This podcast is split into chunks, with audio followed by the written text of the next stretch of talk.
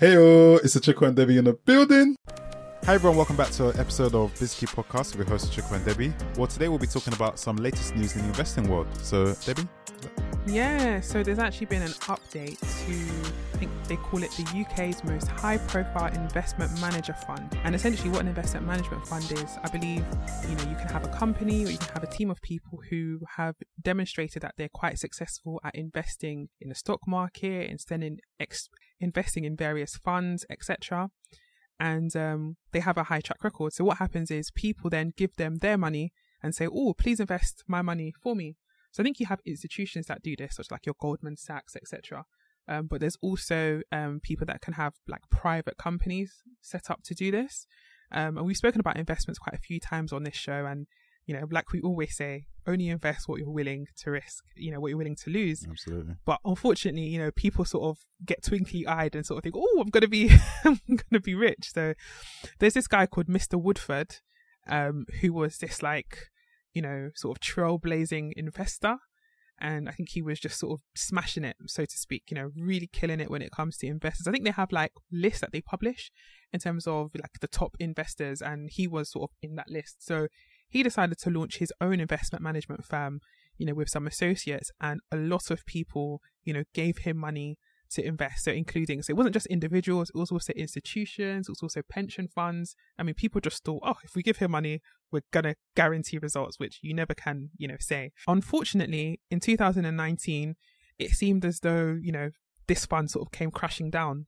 You know, in terms of why it came crashing down, you know, there, this it's still up open to speculation. We don't really seem to know concretely what happened, but it seems as though people started to, you know, get suspicious or be a bit nervous, maybe is the better term, with regards to what Mister Woodford was actually investing in.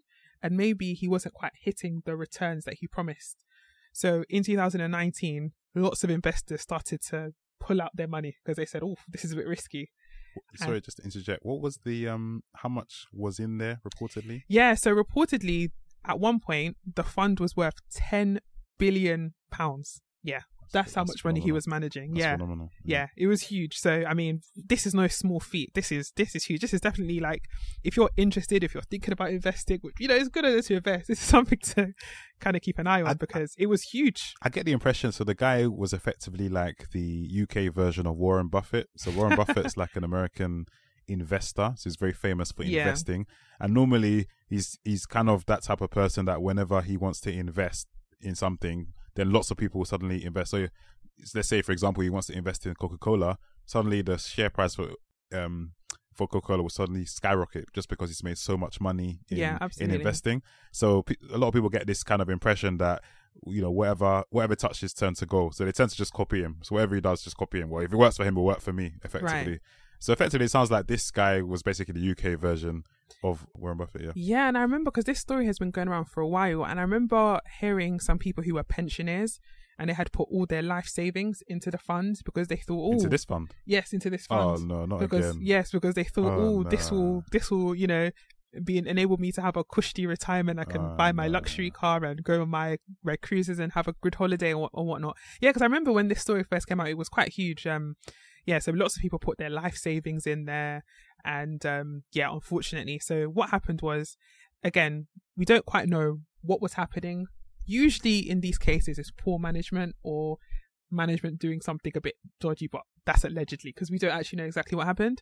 Um, but what happened was in two thousand nineteen, over the span of four weeks, many investors started pulling out. So this was in June two thousand nineteen. It's reported that people tried to pull out five hundred million pounds worth of cash from the fund. And um, you can imagine a lot of the fund probably wasn't liquid. A lot of the fund was probably in investments, which, you know, might have not been doing well. So it essentially caused the fund to sort of collapse, as it were. And the Financial Conduct so, Authority. So, so why would that be? Just yeah, because they wouldn't have had enough money to support. So no, I'm, hmm? no I mean in terms of why, why is it that when people started pulling out five hundred million, why did why did the um, fund collapse? A lot of the so I, we don't know exactly. But a lot of the time, so if I just speak broadly, in broad investor terms, when people start to see other investors pulling out, they sort of think, ooh, they must know something I don't. I don't want to be the one sort of sort of left with my money still in the investment. Let me pull mine out, right, and then becomes sense. a ripple effect. Yeah, and everyone yeah, like tries to yeah, like the Titanic. Everyone tries to pull yeah. their money out. So what then happened was the Financial Conduct Authority, who is like the regulator of finan- financial institutions and financial products in the U K, they actually halted the fund. So they actually froze the fund, froze the fund's assets, and it, which meant that no one else could take their money. Everyone's money essentially was just in limbo, because essentially, if more people would have continued to request money out, which the fund just didn't have to give, yeah, everything would have just collapsed. So um, this happened in two thousand nineteen, and since then there's been an investigation, there's been court cases, um, and um, but yeah, they, they still haven't gotten down to the bottom of what went wrong, which is quite surprising.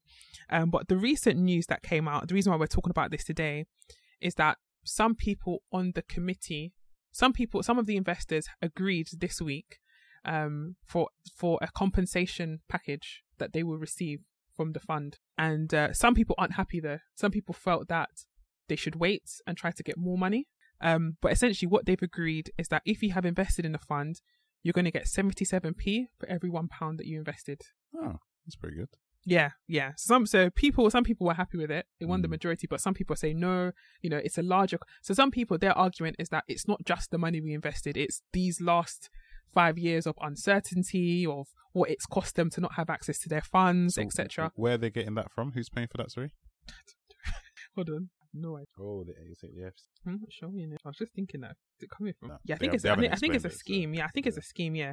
Some kind, um, of, some kind of scheme. Yeah, yeah. Through some kind of scheme, they're going to be able, through some kind of scheme with the government and the F C A, they're going to be able to receive this compensation for for this that for this um fund that fell. Interesting, interesting. And is that capped or is that like?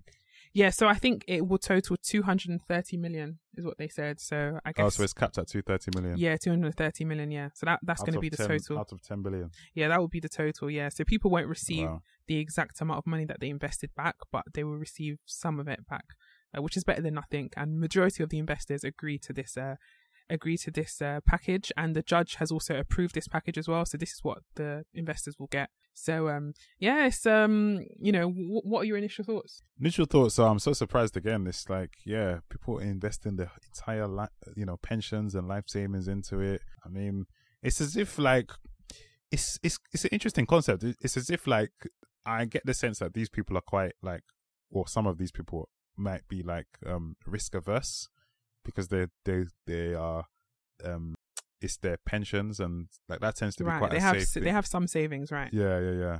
So I, that's what it seems like. But then they're taking like the biggest risk. So it's like yeah. But but they, but I think they thought that they were taking a safe. It's like yes, a, exactly. They thought it was safe. Exactly right. Yeah, like you mentioned it's... Warren Buffett. I mean, people he he's been sort of on top of the investment sort of pyramid, if you like. Well, that's the wrong term. He's been on top of his game in terms of investing for generations. Yeah. So people, like you said, people trust it. Yeah. You know? Uh, yeah. So they thought it was a sure thing. And yeah. mind you, this guy had a track record and a reputation mm. of being... It wasn't just people, it was pension funds right. as well. So a lot of people put their trust in, in this guy's fund. So, but yeah, I get what you mean in a sense that if you've been very risk averse, you've been... you know, saving your money little by little, why would you now then put everything? But but I think now it makes sense if I think of it from the perspective of they thought it was safe. Right. It's kind of like putting your money in a in a in a savings account or something with the bank. yeah. You you you, you just this oh yeah, that's safe. It's a yeah. savings account. Guys, an we'll investment to, yeah. is not a savings account. It is definitely not safe. And I yeah. think, you know, I think we've touched upon this in our previous um, podcast episode, which is diversification is key. Mm. You know, because if they had just bought a portion, I think, yes, they would have still been affected, but not as much. Not as much. And they would have had five years, which wouldn't have had. And obviously, this happened just before the pandemic. So oh, yeah, you can imagine course, yeah, how painful it was for them. Just everyone had uncertainty. A lot of people lost their job. People were furloughed. Now all your invest- your money that you could have had to sort of tide you over is caught up. It's frozen. Mm. Um. So, yeah, and I'm, I'm happy that they got some compensation anyway. Yeah. Yeah. Yeah. No, that, as you said, yeah, something's better than nothing. So at least they got something. But again, it just highlights the pitfalls again. Um, so what what has been? Have you heard any like commentary or what's what's people been saying about the? Yeah, so the main thing I've been hearing is that some of the investors are very happy, they're very pleased, but some are not. They feel that they should have waited to see if they could get more compensation from the scheme. But yeah, I think just in general, this is just a huge scandal, and I think going forward, I think people probably call for like tighter regulations. I think that's usually the result. When there's some sort of big scandal like this, usually the result is tighter regulation yeah. in the sector. um, which might make it more difficult for people to invest, but will more, more likely keep people safer.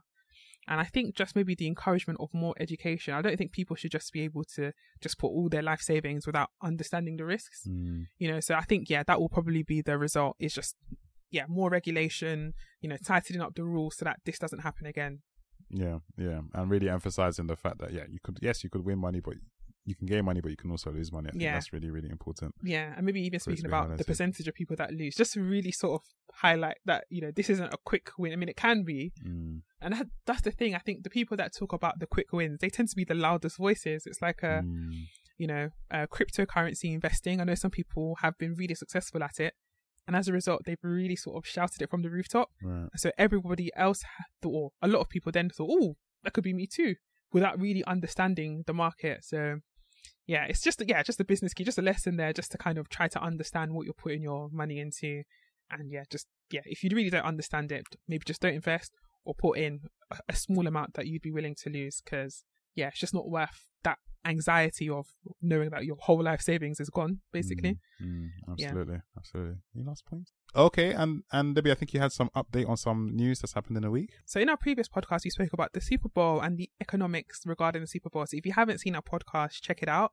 Um, but there was some new news recently on C N B C where Uber talked about um their costs that they've spent on their advert. And that's one of the things that we touched upon, isn't it? Absolutely. Yeah. About the, yeah, about the costs of the halftime show and so on. Yeah, yeah, the halftime show and the the uh, adverts that people play as well. Yeah, so Uber have actually um done an advert. They include the Beckhams, and also I think it will include some people from Friends, the legendary comedy show, uh, which is not going to be cheap. You know, especially David Beckham. I mean, he doesn't, you know, doesn't seem to get out of bed for. I'm gonna say that. Especially like to get the especially to get the Beckhams involved. That would definitely be. Especially to get the Beckhams involved, that won't be cheap. But the interesting thing is that he said it would. He said that it still costs more to place the ad than it did to get David Beckham and all these other celebrities involved in the ad, which just tells you just how much it costs to place an ad at the Super Bowl. Like he said, you know, yeah, the average I believe is in the millions to place an ad, a thirty second ad. But what he said, which is sort of what we alluded to on our previous podcast, is that Uber are going to turn this into like a big campaign. So it won't just be this one ad.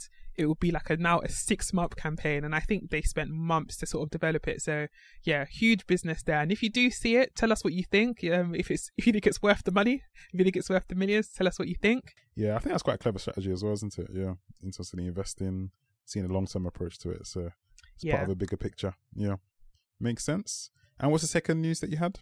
Yeah, and so what was the second update we had?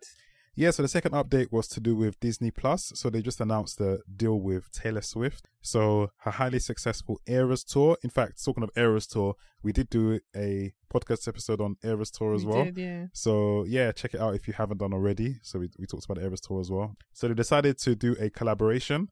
So the Eras Tour will be streaming on Disney Plus and will be exclusively on Disney Plus going forward. So that is a real interesting development. And yeah, we know she's got a massive fan base. And also the Eras Tour was well received as well by the public. So yeah, it was. Yeah, yeah, it's just clever all round because is it sold to Disney Plus, you said? Yeah, so correct. Disney yeah. own um, E S P N, aren't they? Who are a big sports, uh, a big sports outlet. And Taylor Swift has actually been linked to the N F L this year um, because she's dating one of the um, players who will actually be playing in the Super Bowl. So it's just ah, like, like a nice, yeah, like a nice little, neat little circle. That's so a nice circular, yeah, she, she's she's yeah. apparently increased the viewership of really? the N F L. Yeah, particularly along, among women and amongst women and girls, wow. it's gone up dramatically. And apparently during the broadcast of the games where she's uh, attended, they keep cutting the camera to her. So whereas in the past they'd maybe cut the camera to a coach or to one of the players, they cut the camera to her, but it's been successful. So yeah, no, it sounds like a yeah nice a nice a good deal for for Taylor Swift. And you know, on our previous podcast, I mean guys, check it out, we spoke about some of the money that it's raked in, but it sounds like we can't stop yet. I mean, we might it might be another year before we really know the true amount of money that she's made from this Eras Tour. It sounds amazing. Absolutely. And I, I did read an article that was saying something like I think she's performing in somewhere in the she's she's she's performing abroad. I'm not not sure of the exact country, but she's performing abroad, and it's like a race against time to whether she'll be able to make it in time for the Super Bowl.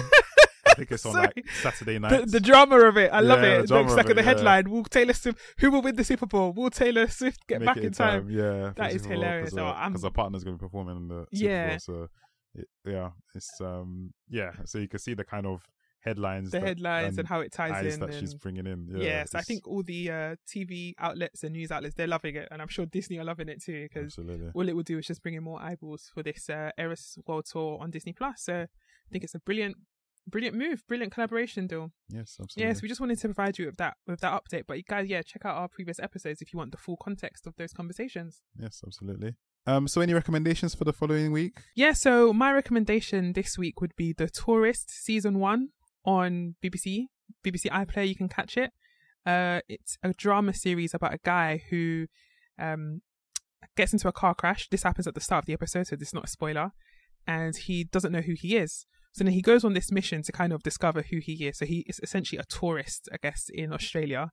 Um, but along the way, it turns out that he might be, I don't know, sort of double oh seven type character. So it's really exciting. It's a really, really interesting show. If you've not checked it out, feel free to check it out. I really enjoyed it. Season one. Yeah, check it out. And you, would you have any recommendations? My recommendation would be for to watch the latest. So got the latest season of Gladiators.